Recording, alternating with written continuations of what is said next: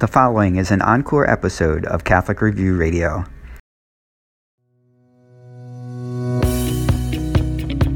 This is Archbishop William Lori of Baltimore, and you are listening to Catholic Review Radio. Catholic Review Radio is a weekly radio program and podcast hosted by Catholic Review Media, the news operation of the Archdiocese of Baltimore. We are grateful to our Catholic partners for the opportunity to bring quality Catholic programming to our listeners each week.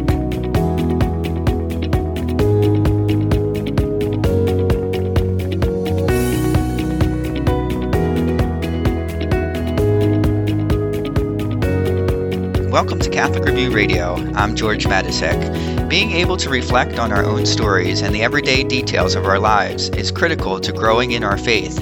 Joining us to talk about how to do that is Eric Clayton, a parishioner of St. Ignatius in Baltimore, who serves as Deputy Director of Communications at the Jesuit Conference of Canada and the United States. Eric, who previously worked for Baltimore-based Catholic Relief Services, is the author of Cannonball Moments: Telling Your Story, Deepening Your Faith. Drawing on the spiritual insights of St. Ignatius Loyola, the book encourages readers to develop a healthy sense of self-reflection as a means of drawing closer to Christ. Here's our interview with Eric Clayton. Eric Clayton, thanks so much for being here on Catholic Review Radio. Good to be with you. Thanks for having me on. Great to have you. So for listeners who might not be familiar with St. Ignatius, could you describe what you mean by Cannonball Moments?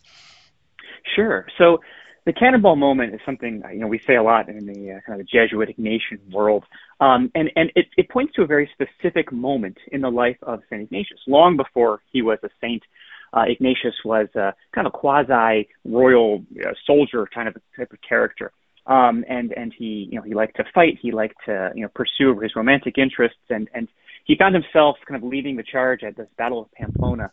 He said, we're going to keep fighting. We're not going to surrender, when he really probably should have. And as a result, he literally got hit by a cannonball. It just shattered one of his legs, terribly injured the other. And of course, killed tons of his fellow soldiers. So as a result of this, cannonball strike, very serious, war injury, he finds himself laid out at his home in Loyola. And he's recovering. And the only books available to him are a book on the life of Christ and a book on the saints. And he's sitting there and he's praying with these, he's reading these, and he's discovering that he finds himself much more drawn to these stories of Christ and serving God's mission in the world than he does in his previous life, his kind of romantic and soldierly pursuits. And as a result, he has this kind of slow conversion that because he's struck by this cannonball, he has this terrible injury. God is able to speak to him, even amidst the tragedy, right? And that's the beginning, really, of his conversion story. And after that, he refers to himself as a pilgrim. And from there, he sets out to learn the things of God and do God's work. And so when we talk about cannonball moments in our lives, we ask ourselves, what are those big moments that sometimes really cause us to reassess and stop and look around and take stock? And sometimes those moments are big and traumatic, and sometimes those moments might be quieter and really demand that we look closely and pay close attention.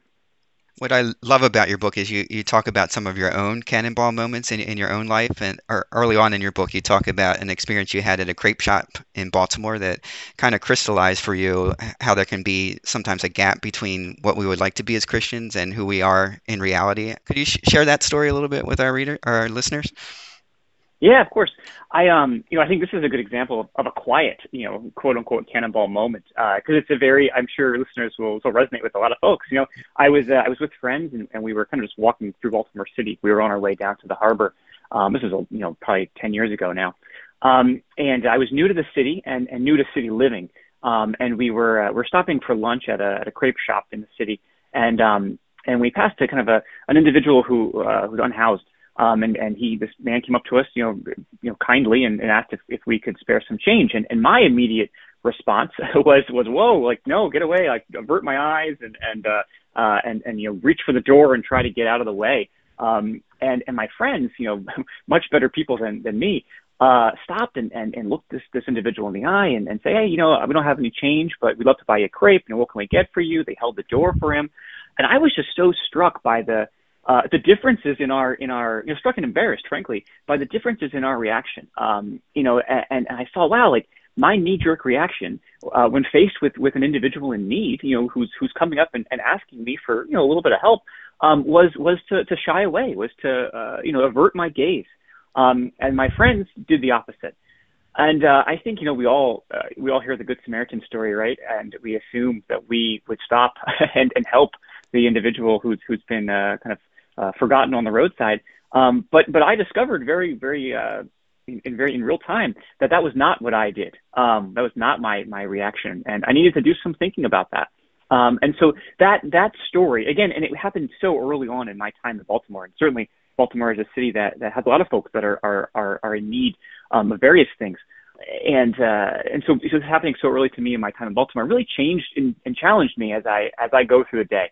I go through my own kind of commute or my own walks on the streets, and I don't get it right every time. You know, I certainly wouldn't say that moment has made me a saint on the streets there, but it certainly has stuck with me, you know, all these years later, and does make me say, oh, I need to meet this person's eyes. I need to see what this person needs. I need to, be a person, for and with others.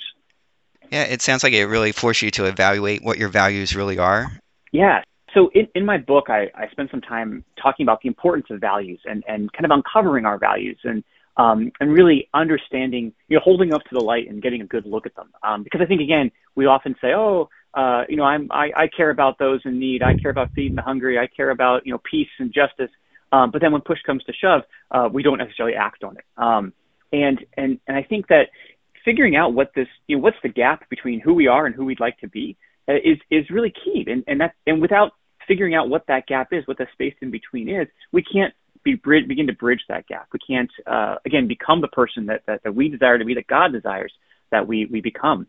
And so, you know, for me, for my values, the other thing is I spent a lot of time in the book talking about some of my experience with refugees. I had a really powerful experience in Jordan just before, you know, the pandemic kind of closed down the world. But working, you know, being with a community of folks that the Jesuits were working with there. And this made me think about, you know, what is this? What about this experience helps me live out my values or shines a light on my values? And how does that mean I need to act differently? And so that affects how I vote, that affects how I spend my money, that affects how I tell stories and share stories, both in my professional work and in my personal work. It affects how I, you know, treat and talk to my children. You know, how am I bringing them up to care for other people? And so these values, you know, it isn't just, it becomes most clear, I think, in these kind of knee-jerk reactions, you know, maybe in front of a crepe shop or maybe sitting with a community of refugees in Jordan. But we do the work of living out and exercising those values in our everyday lives in surprising places sometimes. You talk a lot about this notion of storytelling. Could you share with our listeners what some of the practical ways people can use storytelling in their own spiritual lives, and maybe a little bit on why it's important to think about our own stories and how they connect to the stories of the people around us? Sure. Yeah. I really have grown to really think of storytelling as a real kind of spiritual practice. And I think that's because the very act of telling our story, of sharing our story, of recognizing that we have a story to tell, I think is a faith act, is a spiritual act. It's recognizing that God has been at work in our lives in utterly unique and essential ways. God is working through us. You know, God has kind of desired that we work and act in the world. And the work of storytelling is figuring out how and why and ultimately where we're being invited to go. So I think as we do that work, we come up against this fact that our stories are intrinsically important. I think too often we look at our lives and we say, oh, I don't have a story to tell, or, oh, like my story pales in comparison to someone else's. And that comparative work is unhelpful, completely unhelpful. We need to look at ourselves and know that our stories are important. They're different than other people's, but my story is, you know, I have a story worth telling because I have a life worth living, right? And so does everyone else. I think as kind of what your question points to is, if I recognize that about myself, that my story is important and unique and essential, then how that's exactly the same way we got to look at other people too, that other people's stories are unique and essential and worth telling. So how can people do this in their spiritual lives? Well, one of the one of the tools, the Ignatian spiritual tools that I find helpful and I think is really, I write about in my book, is the Examen. And the Examen is a daily prayer that St. Ignatius invited, his Jesuits and by extension, all of us really, to pray each day. And it's a simple prayer. It's a prayer where we pause, we recognize that, God is all around us always, and desiring our goodness. And we give thanks for that. We give thanks for God at work in our lives. And then we go through the day and we say, where has God been at work? Where have I not paid enough attention to God at work or to God at work in other people? Where have I neglected my values, my responsibilities? Where have I fallen short? And where have I succeeded? Where have I found joy and been joy to other people? So we look at the light, we look at the shadows, and we look at it with the Holy Spirit. That's what the work of the Examen is. And that is necessarily a practice of storytelling. We're telling the story of our day, of our week, of our year, of our life as we go through and recognize God is here. God has been here all along, and God desires goodness for us as a result. And if that's true for us, it's true for everybody. One of the things you point out when you talk about the Examen is it gives you a chance to look at the details of your life on a daily basis, and then you can kind of connect those details to a larger narrative of your life. And sometimes it's kind of taking things that might be kind of disparate and joining them together. Could you talk about that and maybe give us a couple of examples of how that worked in your own life? Sure. I Early on in the book, I read about an experience I had in Vietnam. I was there with Catholic Relief Services doing some kind of film and writing work. And we were out in the, we're trying to get a story, right, to share with folks in the U.S. And you can imagine, we're in Vietnam, we're in kind of the rice paddies, and it's very colorful and bright, and there's a lot going on. And there's also a lot of, real hardship and suffering and people working really hard to make a living and to provide for their families. And they're doing this with the most kind of tangible way that we're there with them is this family is picking snails out of the rice paddies. It was a source of nutrition. It was a source of income. It was a really cool thing to be a part of, honestly. But it was hard. It was a hard work. And you're looking at these very small snails and you're picking them out of the muck. And we walk with the family back to their home, and they're cleaning them, and they're packaging them up to be sold. It's really a whole very involved process. And they get the whatever money that the people are going to pay for the snails, and they also use it to feed. It's part of the family's nutritional intake, right?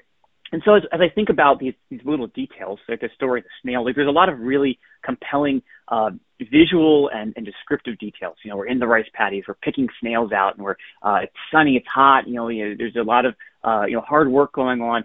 But what's the story? What are these details pointing to? I think that we say that in the book I use the expression God is in the details. We often say the devil's in the details, but God is actually we're encountering God in these very small. Almost intimate moments of our lives. But what are they pointing to? What's the big picture? So at CRS, we tell these stories of hope, right? So hope is what we're pointing to, but it's pointing to relationship. The stories of snails aren't really stories of snails, right? They're stories of hard work, of family love, of people that are giving all they have, for their children, for the next generation. So you can see how, the image of a snail is a good specific one. It's a good specific detail picked out of the rice paddy. But what are we really picking out of that rice paddy?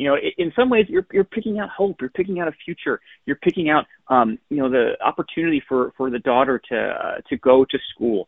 And I think that that's what we can see when we do the Examen in our lives, when we look at our own stories, the details of our stories.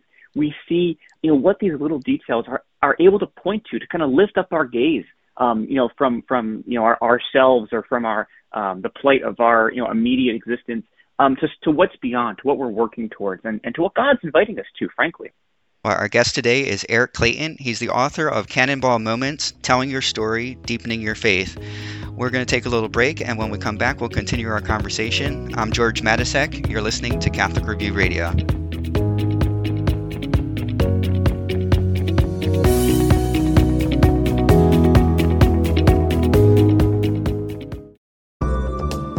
Every child enters the world with limitless potential.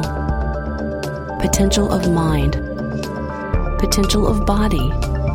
potential of spirit.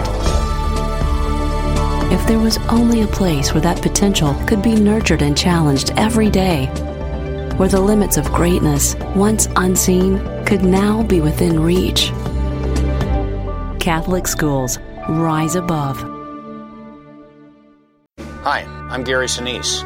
Our veterans put everything on the line to protect our freedom.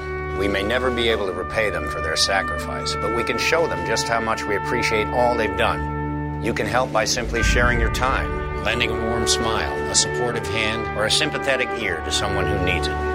Everyone can do something to make veterans know just how much we appreciate their service. Please visit www.volunteer.va.gov. What will you do? Catholic news from the Archdiocese of Baltimore and around the world with the Catholic Review. Thousands of records detailing requests to the Vatican made by Jewish people persecuted by the Nazis will be made available online to the public, the Vatican announced. In a statement released June 23rd, the Vatican said universal access to the documentation, which has been available to researchers since March of 2020, was made, quote, at the request of the Holy Father. The documentation aims, quote, to preserve the petitions for help from Jewish people all over Europe received by Pope Pius XII during the Nazi fascist persecution, the statement said. The archival series consists of a total of 170 volumes, equivalent to nearly 40,000 digital files. An initial 70% of the complete material will be made available initially before being integrated with the final volumes that are currently being worked on, the Vatican said. For more on this story, visit CatholicReview.org. From the newsroom of the Catholic Review, I'm Kevin Parks. With inviting surroundings, complete independence, and an unmatched quality of life, Mercy Ridge is the unparalleled choice for your retirement lifestyle. It's a way of living that promotes an active, healthier life.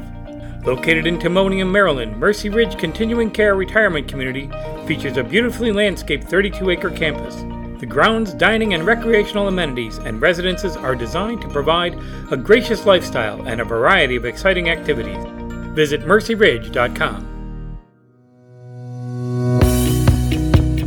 This is Archbishop William Lori of Baltimore, and you are listening to Catholic Review Radio.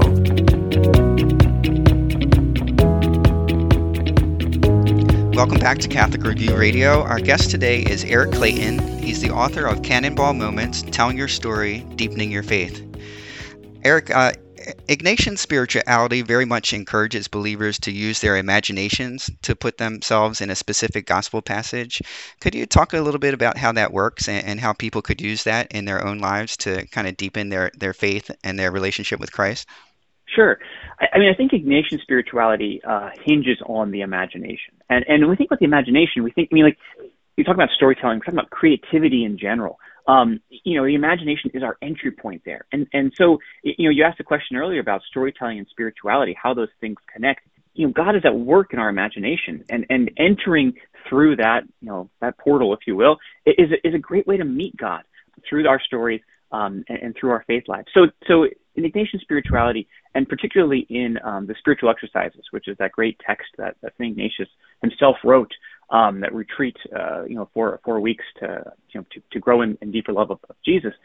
In that retreat, he encourages us to use our imaginations to put ourselves in the story. So what does that mean? That means that if I'm encountering Jesus in the desert, right, looking at the temptations, if you will. I don't just, read the words on the page as an academic or sit and think, let me go through these three temptations. This means this means that. I'm invited to be with Jesus in the desert, to feel the sand, blowing on my skin, to feel the heat of the sun, to feel my own thirst, and to be there and feel that in companionship with Jesus. And what does that do? Why do we do that? Because we come into deeper understanding then through our senses, right? God works through our senses. And by experiencing the stories of Jesus, with Jesus through our senses, we're able to come into conversation with Jesus in a new way. We're able to find how we react in these certain situations, in these stories. We might be invited to play the role of someone in the story that we weren't, it surprises us. Maybe we're a disciple. Maybe we're Martha or Mary. Maybe we're a completely different person, our different character. And then we see how does that hit us? You know, again, I referenced the Good Samaritan earlier in our conversation. What if we put ourselves in that story? Who are we in that story? Sometimes we might be the Good Samaritan. Sometimes we might be the person on the road in the ditch. Sometimes we might be one of those people that are passing by those in need. So, you know, Ignatian spirituality is all about, again, merging our story with God's story. And God invites us in. God invites us to, again, Scripture isn't a dead text. It's meant to be lived. It's meant to be experienced. And I think Ignatian spirituality really gives us the tools to do that. Engaging the imagination in that way is not easy, though. It involves real effort, doesn't it? Yeah, absolutely. I mean, and I think that, it's tempting to move through our prayer quickly. I do this all the time, and I say, okay, well, I have 10 minutes. We're good to go.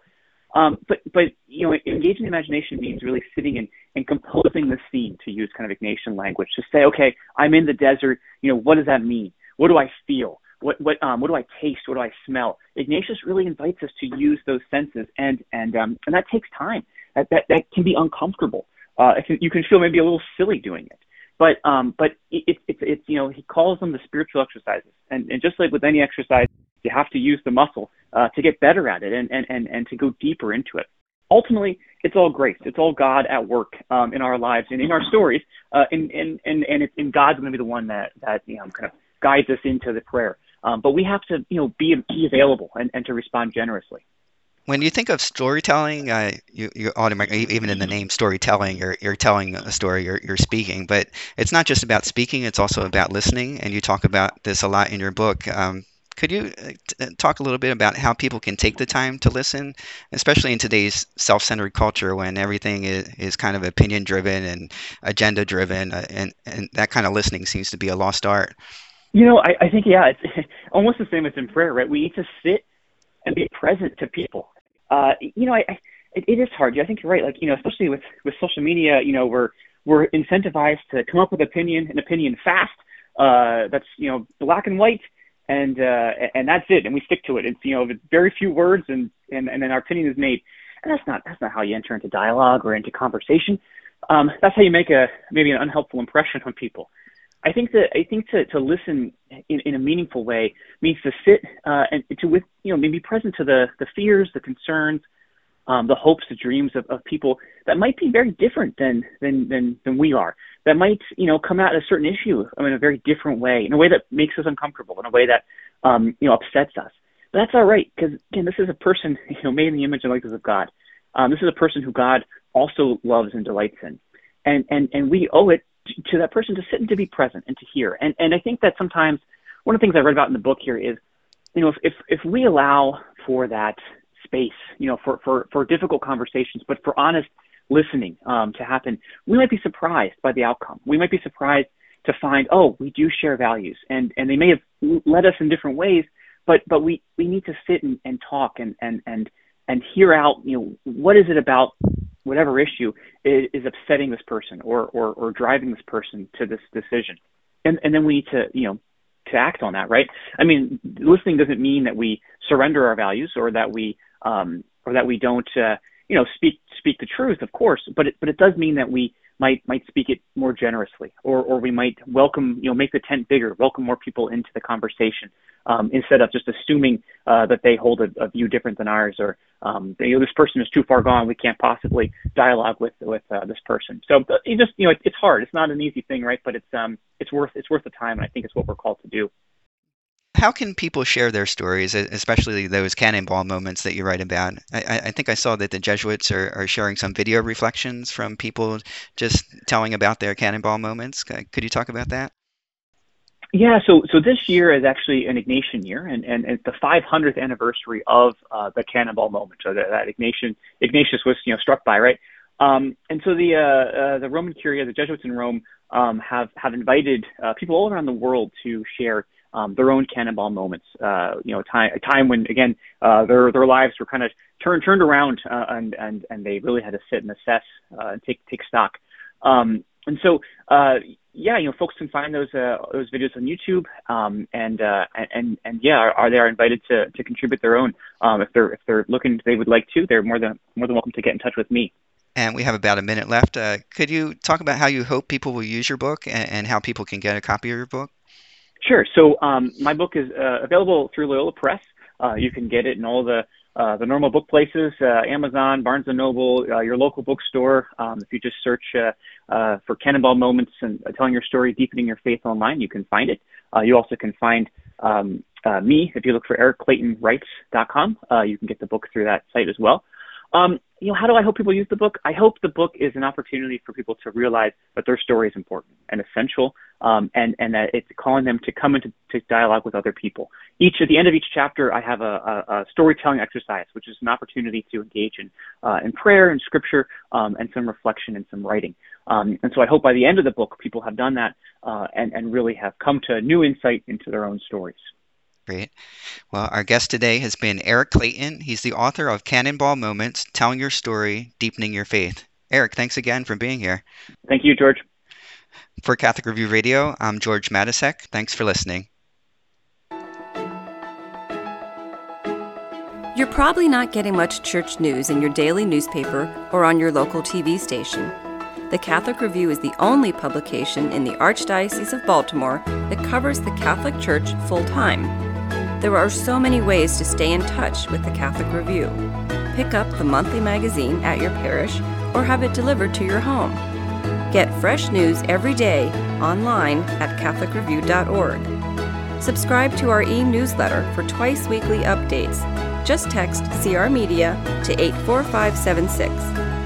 Follow the Catholic Review on Facebook, Twitter, and YouTube.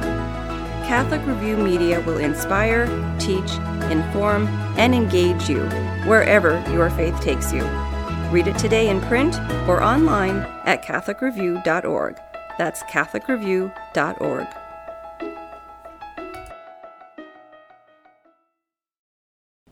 Tune in to Catholic Review Radio next week. Available on WMET 1160 AM and 103.1 FM. Also, WSJF 92.7 FM in the Sykesville area and WVTO 92.7 FM in Baltimore City. Check us out on SoundCloud or your favorite podcast app. Thank you for joining us for this edition of Catholic Review Radio. As we prepare for the week ahead, let us do so in prayer together as one community of faith. Our Father, who art in heaven, hallowed be thy name. Thy kingdom come, thy will be done, on earth as it is in heaven. Give us this day our daily bread, and forgive us our trespasses, as we forgive those who trespass against us. And lead us not into temptation, but deliver us from evil. Let us also ask the blessing and intercession of our Blessed Mother as we pray, Hail Mary, full of grace, the Lord is with thee. Blessed art thou among women, and blessed is the fruit of thy womb, Jesus. Holy Mary, Mother of God, pray for us sinners now and at the hour of our death. Amen. May Almighty God bless us and keep us always in his love.